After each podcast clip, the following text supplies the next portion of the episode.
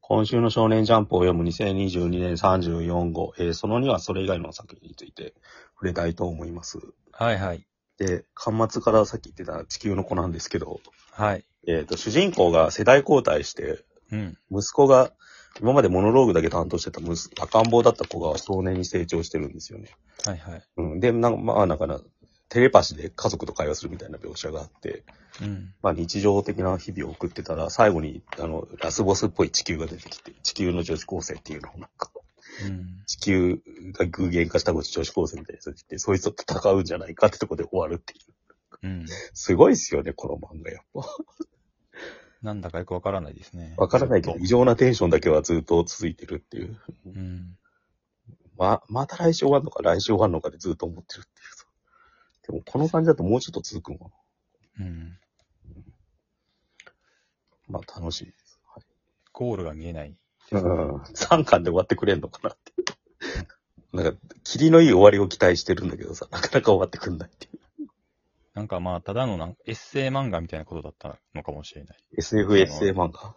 あの、自分が子供が知らないですけど、神のせん、か、か、かん、神のじゃないや。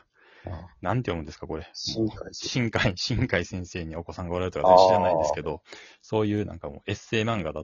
おも自分の思いだけを、はい。ストーリーとかどうでもよかったのかもしれない。子育て SF エッセイ漫は画。いそんな漫画ねえよって いう。よかったっす。はい。で、ヒロアカですか、順番にあーと触れたいのは、いうんまずは。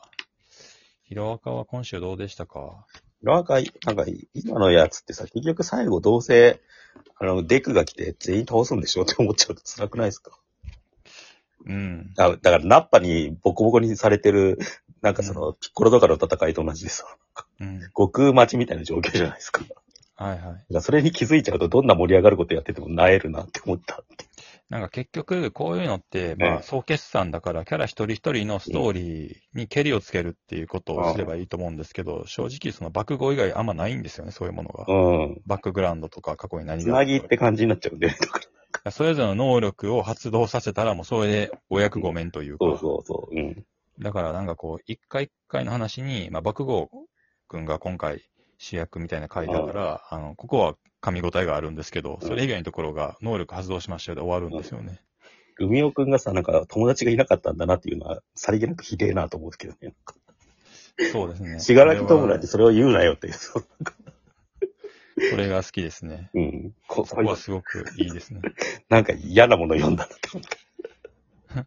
うん。それぐらいかな、とりあえずは。うんなんか、かっちゃん推し、爆豪くん推しの人はもう今週止まらなかったんじゃないですか。ああ、それは気も、そういう人はいるだろはい。もう泣きながら、うね。うん。ずまだ諦めていないっていうのを見て、絵も決まってますからね、そこ。はい。尊いっていっぱい言ってんじゃないですか。そういう人のための漫画ですよね、もうあれな。はい。卒業式のなんかほんと最後みたいっていうかさ、うん。一言一言みんな言って繋いでいくっていう。うん。まあそんな感じです。逃げ上手が先週、先々週くらいからもう、はいあのー主人公が北条の血のものであるっていうことを明かしてるんですよね。はい。 70話ぐらいで。うんうん。なんで、結構なんか話がこう進んでいってて、動き出しているっていう状態。やっとら、なんか本、本当の歴史と接続されたって感じですよね。だから今までって裏側書いてたんだけど。うん。うん。なんかこう10歳になってたんですね。うん。そんぐらいですよね、確か最初 8, 歳とかじゃなかったでしたっけ違うか。に逃げた時はそんぐらいじゃなかったですかうね。ん。2年ぐらい経ってたんうん。ですかね。修行時代っていうか。うんうん。まあ、こっからがなんか山だっけど、どう書くかですよね、本当。え、これ歴史上はどうなるんでしたっけなんか勝ったり負けたり延々繰り返すんですよ、なんか。うん。それでど、だんだん勢力が弱まってくって。だただ、高氏が勝つのはもう決まってるわけじゃないですか、室町時代だから。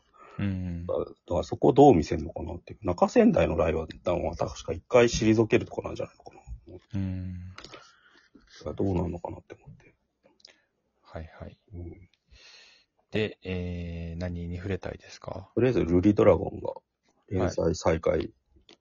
前回休載だったんですよね一。周休んで体調不良で。うん、戻ってきたっていう。うん。どんどん株が上がってますよ。そうっすね。人気ある方です。なんか LINE スタンプも発売されたし、急に。作者のなんか、体調が良ければすぐトップいけるのにっていう感じっていうか。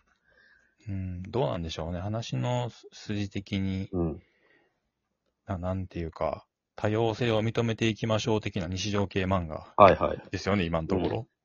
いろんな人い、いろんな人っていうか、この子だけですけど、いるけども、みたいな。そのぬるい空間がひたすら続くっていう、なんか、うん心。地よくてぬるい空間。ちょっと小ネタ的にはなんか角触らせてるのもさ、なんか、うん女の子がやばいんじゃないかって言い出すっていうさ、うん。男の子が角を触るっていうさ、このうん。それを気軽にそのルルリちゃんが触らせて、これやって、これって、うんこここ、こういうところを深読みするのがちょっと面白いって感じですまあでも、鉄みたいに冷たいんですよね。よね。これがなんかあの、海綿体みたいになんか、触ったらちょっと大きくなるとか、うん。うん。硬くなるとかだったら良くない。メタファーとしてやりすぎですね、それ を。湿って、湿ってくるとかだったらちょっと良くないと思うんですけど。まあそうじゃないんならいいんじゃないですかね。本当物語のトーンが変わんないんですよ。だからずーっと。うん。最後になんか、その放電能力が発動っていう、なんか、うん。 U の体質その他3って言ってて。うん。これもなんか見せ方うまいっていうか。これはだい。けなんか時間の流れが違うみたいに感じるのはやっぱうま、いいですよね。だから、そうですね。こうなんか、4コマま漫画で、漫画キラーだとかだったら埋もれちゃうかもしれないけど、なんかうん。ジャンプでこれがあるのはいいすごいいいんだっていう感じがしまうん。す。で、その、そのルリドラゴンのパロディをやってるのがロボコっていう、今回。はい。まあ、ロボコが、がそのルリの真似して角生えてるうん。のやってんだけど、うんうんこれ、読むと、なんか、副読本的に、なんかな、ルリドラゴンのどういうところが面白いのかがちょっとわかるんですよ。なんかうん。うん、行ってきますっていう時の、なんか、低いテンションをわざと演出するとか、なんか、うんうん。それはまあ、面白かったっていううん。感じです。うん最後、タコピーのパロディになってます。ああ、そうですね。これジャンプが読まない人わかんないだろうって感うじん、でロす。ボピーの現在って書いてあるから、多分分かる人は分かるじゃないですか。うんうん。あと、坂本デイズちょっと触れると、はいうんまあ、あのーバトルやってるんですけど、うんえっ、と、やっぱこの人、あの、フラグをよ立てるのが、立てるっていうか、なんだろうな、読ませ方がすごい上手いっていうか、うんうんまあ、先生、この男の先生だろうって、まあ、思ってるじゃないですか。はいはいはいはい。で、隣にいる中年女性と、まあ、アシスタントなんだろうなって思ってたら、実はこの中年女性の方がうんうん先生で、めっちゃ強い方だったみうたいんな。うん結構わかりやすい、なんかこうんう、見せ方なのに、うんちゃんと裏切られたっていうか、 うんベタなんだけど、普通に裏切られたんで、やっぱ上手いんだな、この人って思いまし女先生の、本当微妙に個性がない感じがうまいっすよね。た。うん。あとさ、俺さい、俺最初が面白かったですね。なんか、うん赤尾明がなんか JCC の人気バイトを紹介してますって言うじゃないですか。はいはいで、。フローター、スポッター、被験って出てくるんだけどさ、スポッターのところがさ、なんか殺し屋ライセンス不要って書いてあるからさ、この世界ってやっぱ殺し屋にはライセンスが必要なんだなってのを改めて思ったっていう。うんあとさ、やっぱ工業高校のリアリティっていうのをなんか、うん。いろんな武器、工業化みたいなのがさ、いっぱいやってさ、そこ行ったり来たりしてる空間の感じが結構リアルなんだよね、多分。うん。うん。その、なんか大きい学校のリアリティみたいなのがすげえ出てるなって思った。まあ、あと、さっきのところに戻ると、フローター日給1万5千円。うん。スポッター2万から5万、被験1回3万から80万、ピンキって書いてるけど、うん。ほんで、なんかこの世界では命の値段が安 いですね。めちゃめちゃ。うん。ううん。んだから人が結構なんか路路上で殺されるけど、うん。まあ、なんかそれを見つける人も別にあんまり何も感じない世界なんだあなーっていうのが思いました。修復清掃するお仕事ですっていうのが普通にあるっていうのは面白いな。確かうん。まあ、い人の命が異常に安い世界だっ ていう。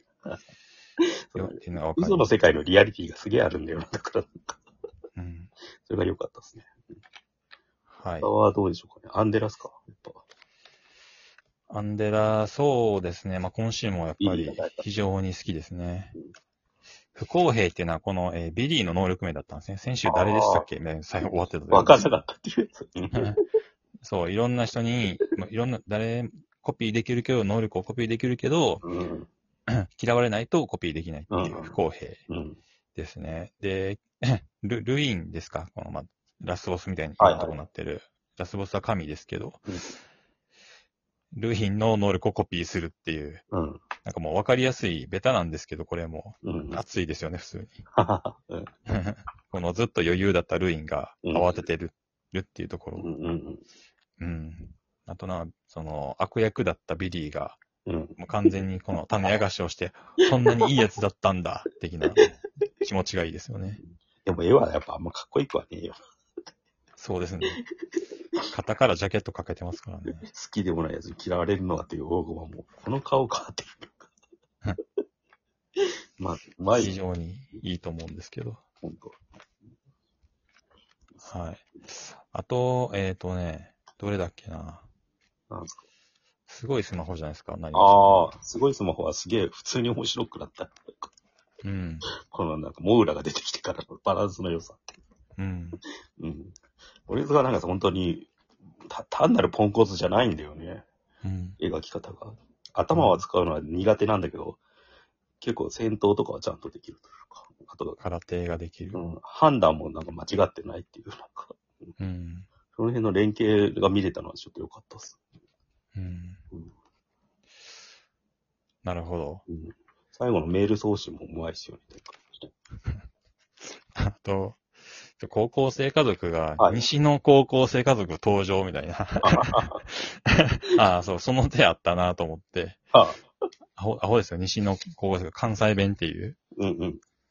えー、と、まあ、猫の代わりに犬がいてっていう感じなんですけど。ライバルうんそう。これは、まあ、展開させようあるんだろうなとは思いましたけど。なるほはい。そ、それだけですね。そど。ああ。それ以上特になしですうん。ちなみに、あと、それち、それは違うぞって、その、そうそうそおこれ、あの、名探偵コナンのパロディだしですう。ねみ。たいですね。それはツイッターで見て知った、俺。全然わかんない。はい。そんそなんな感じとこですか。わかりはまいし。たじゃあ次に続きます。